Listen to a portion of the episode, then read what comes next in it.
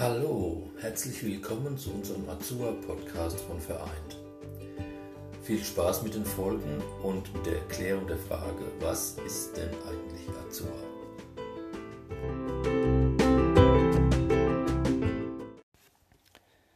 Zum besseren Verständnis. Unsere Schulung beinhaltete drei Module und elf Punkte. Zu Modul 1 mit vier Unterrichtseinheiten Hauswirtschaftliche Dienstleistungen fällt Punkt 2 sowie Punkt 11. Unter Modul 2 mit zehn Unterrichtseinheiten Alltagsbegleitung fallen die Punkte 7, 8, 9 und 10.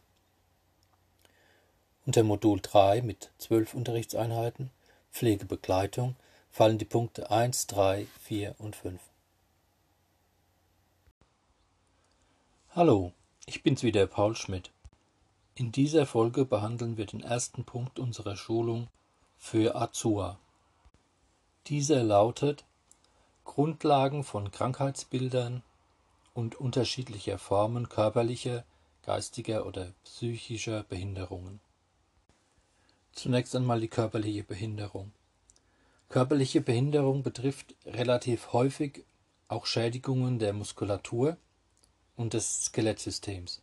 Dazu gehören Muskelschwund, MS und Wachstumsstörungen wie zum Beispiel Fehlbildungen des Skeletts, Gelenkfehlstellungen, Rückgratverkrümmung oder Kleinwüchsigkeit.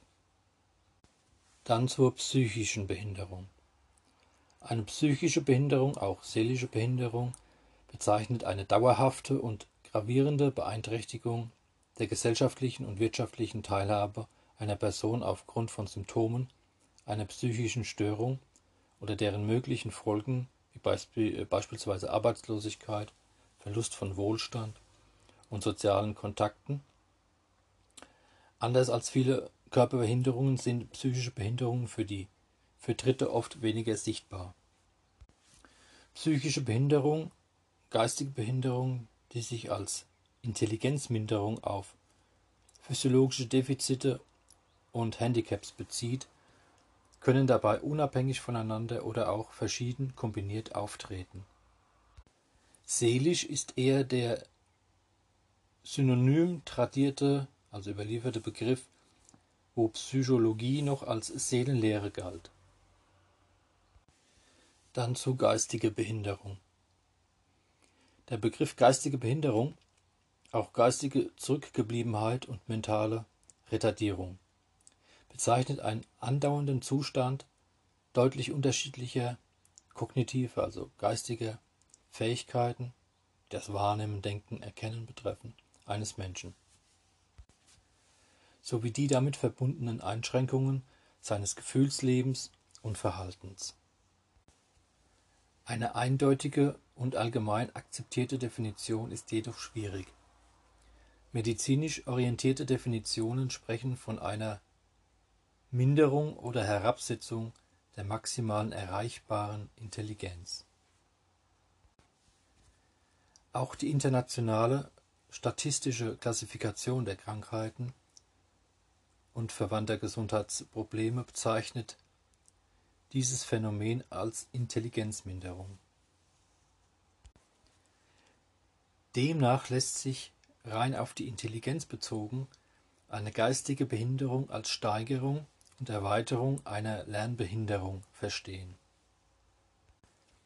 Andere Definitionen rücken statt der Intelligenz dagegen stärker die Interaktion des betroffenen Menschen mit seiner Umwelt in, in den Blick. Alters- oder krankheitsbedingter Verlust vorher erworbener Fähigkeiten und damit auch der Intelligenz wird als Demenz bezeichnet. Das Gesetz zur Gleichstellung behinderter Menschen definiert in § 3: Menschen sind behindert, wenn ihre körperliche Funktion, geistige Fähigkeit oder seelische Gesundheit mit hoher Wahrscheinlichkeit länger als sechs Monate von dem für das Lebensalter typischen von dem für das Lebensalter typischen Zustand abweichen und daher ihre Teilnahme am Leben in der Gesellschaft beeinträchtigt ist. Was ist Demenz? Sie gehört zu den häufigsten Krankheitssymptomen im Alter. Im Verlauf kommt es zu einem Abbau des Gedächtnisses, der mit Störungen in verschiedenen Bereichen einhergeht, zum Beispiel Denkfähigkeit, Orientierung, Sprache und Verhalten. In Deutschland leiden etwa 1,5 Millionen Menschen an einer Demenz. Doch was ist Demenz eigentlich genau? Und worin besteht der Unterschied zur normalen Vergesslichkeit? Gut zu wissen. Demenzkranke vergessen nicht nur Details, sondern ganze Vorgänge und Abläufe. Ihnen fällt es immer schwerer, alltägliche Dinge zu erledigen und sich in ihrem eigentlich bekannten Umfeld zu orientieren. Nur vergesslich oder schon dement? Wer hat nicht schon einmal sein Portemonnaie vergessen, den Schlüssel verlegt oder die heiße Milch auf dem Herd vergessen? Vor allem ältere Menschen fragen sich in solchen Situationen oft, ob sie nur einfach vergesslich sind oder ob sie wirklich schon an einer Demenz leiden. Vergesslichkeit bezieht sich auf Dinge, die jedem einmal passieren können. Nicht immer ist sie der Vorbote einer Demenzerkrankung.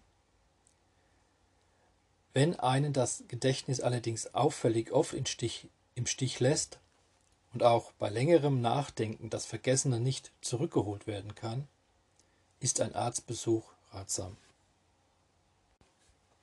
Demenz Definition Der Begriff Demenz, lateinisch Dementia, bedeutet sinngemäß ohne Geist.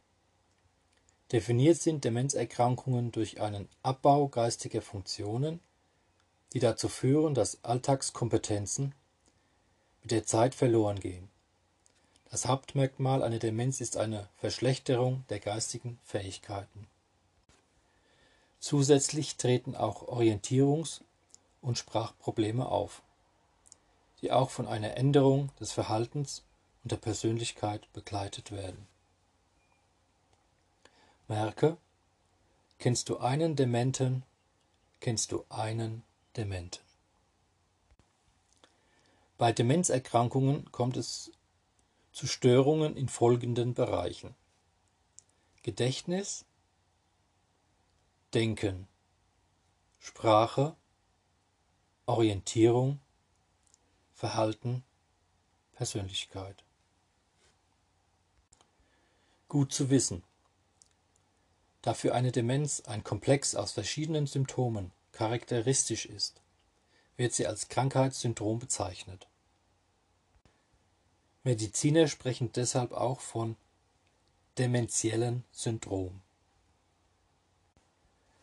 Daher kennst du einen Dementen, kennst du einen Dementen. ICD-10 Demenz. Nach dem Internationalen System zur Klassifikation von Krankheiten gilt für die Demenz folgende Definition: Demenz ICD-10 Code F00-F0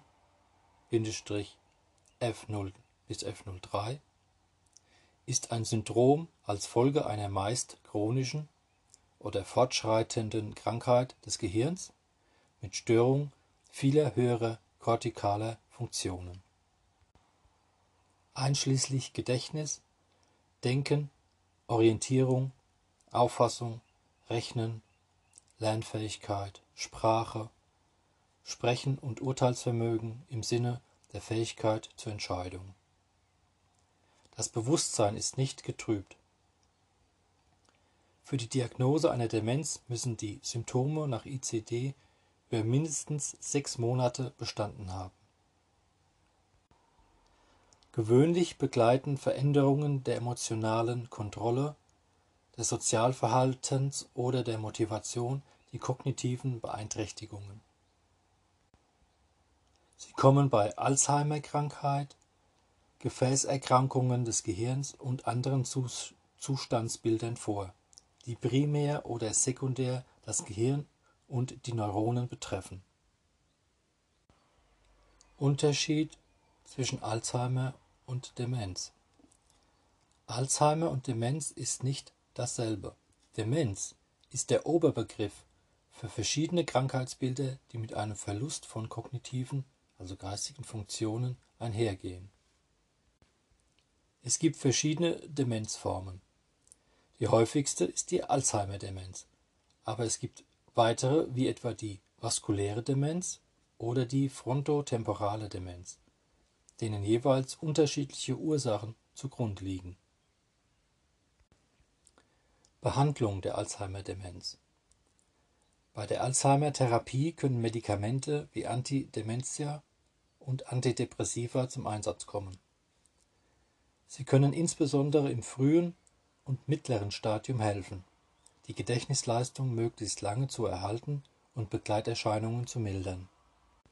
Aber auch nicht-medikamentöse Behandlungsmethoden wie zum Beispiel die Musiktherapie oder die Ergotherapie sind bei Alzheimer inzwischen voll anerkannt. Dabei geht es darum, die Stimmung der Patienten zu verbessern, ihre Fähigkeiten zu erhalten und sie dabei zu unterstützen, mit der Krankheit im Alltag besser zurechtzukommen. Gesetz zur Gleichstellung von Menschen mit Behinderungen. Behindertengleichstellungsgesetz BGG In der Schulung werden wir dieses genauer beleuchten. Hier nun davon die wichtigsten Abschnitte. Allgemeine Bestimmungen. Verpflichtung zur Gleichstellung und Barrierefreiheit. Barrierefreie Informationstechnik Technik öffentlicher Stellen des Bundes. Bundesfachstelle für Barrierefreiheit. Rechtsbehelfe Beauftragte oder Beauftragte der Bundesregierung für die Belange von Menschen mit Behinderungen und Förderung der Partizipation.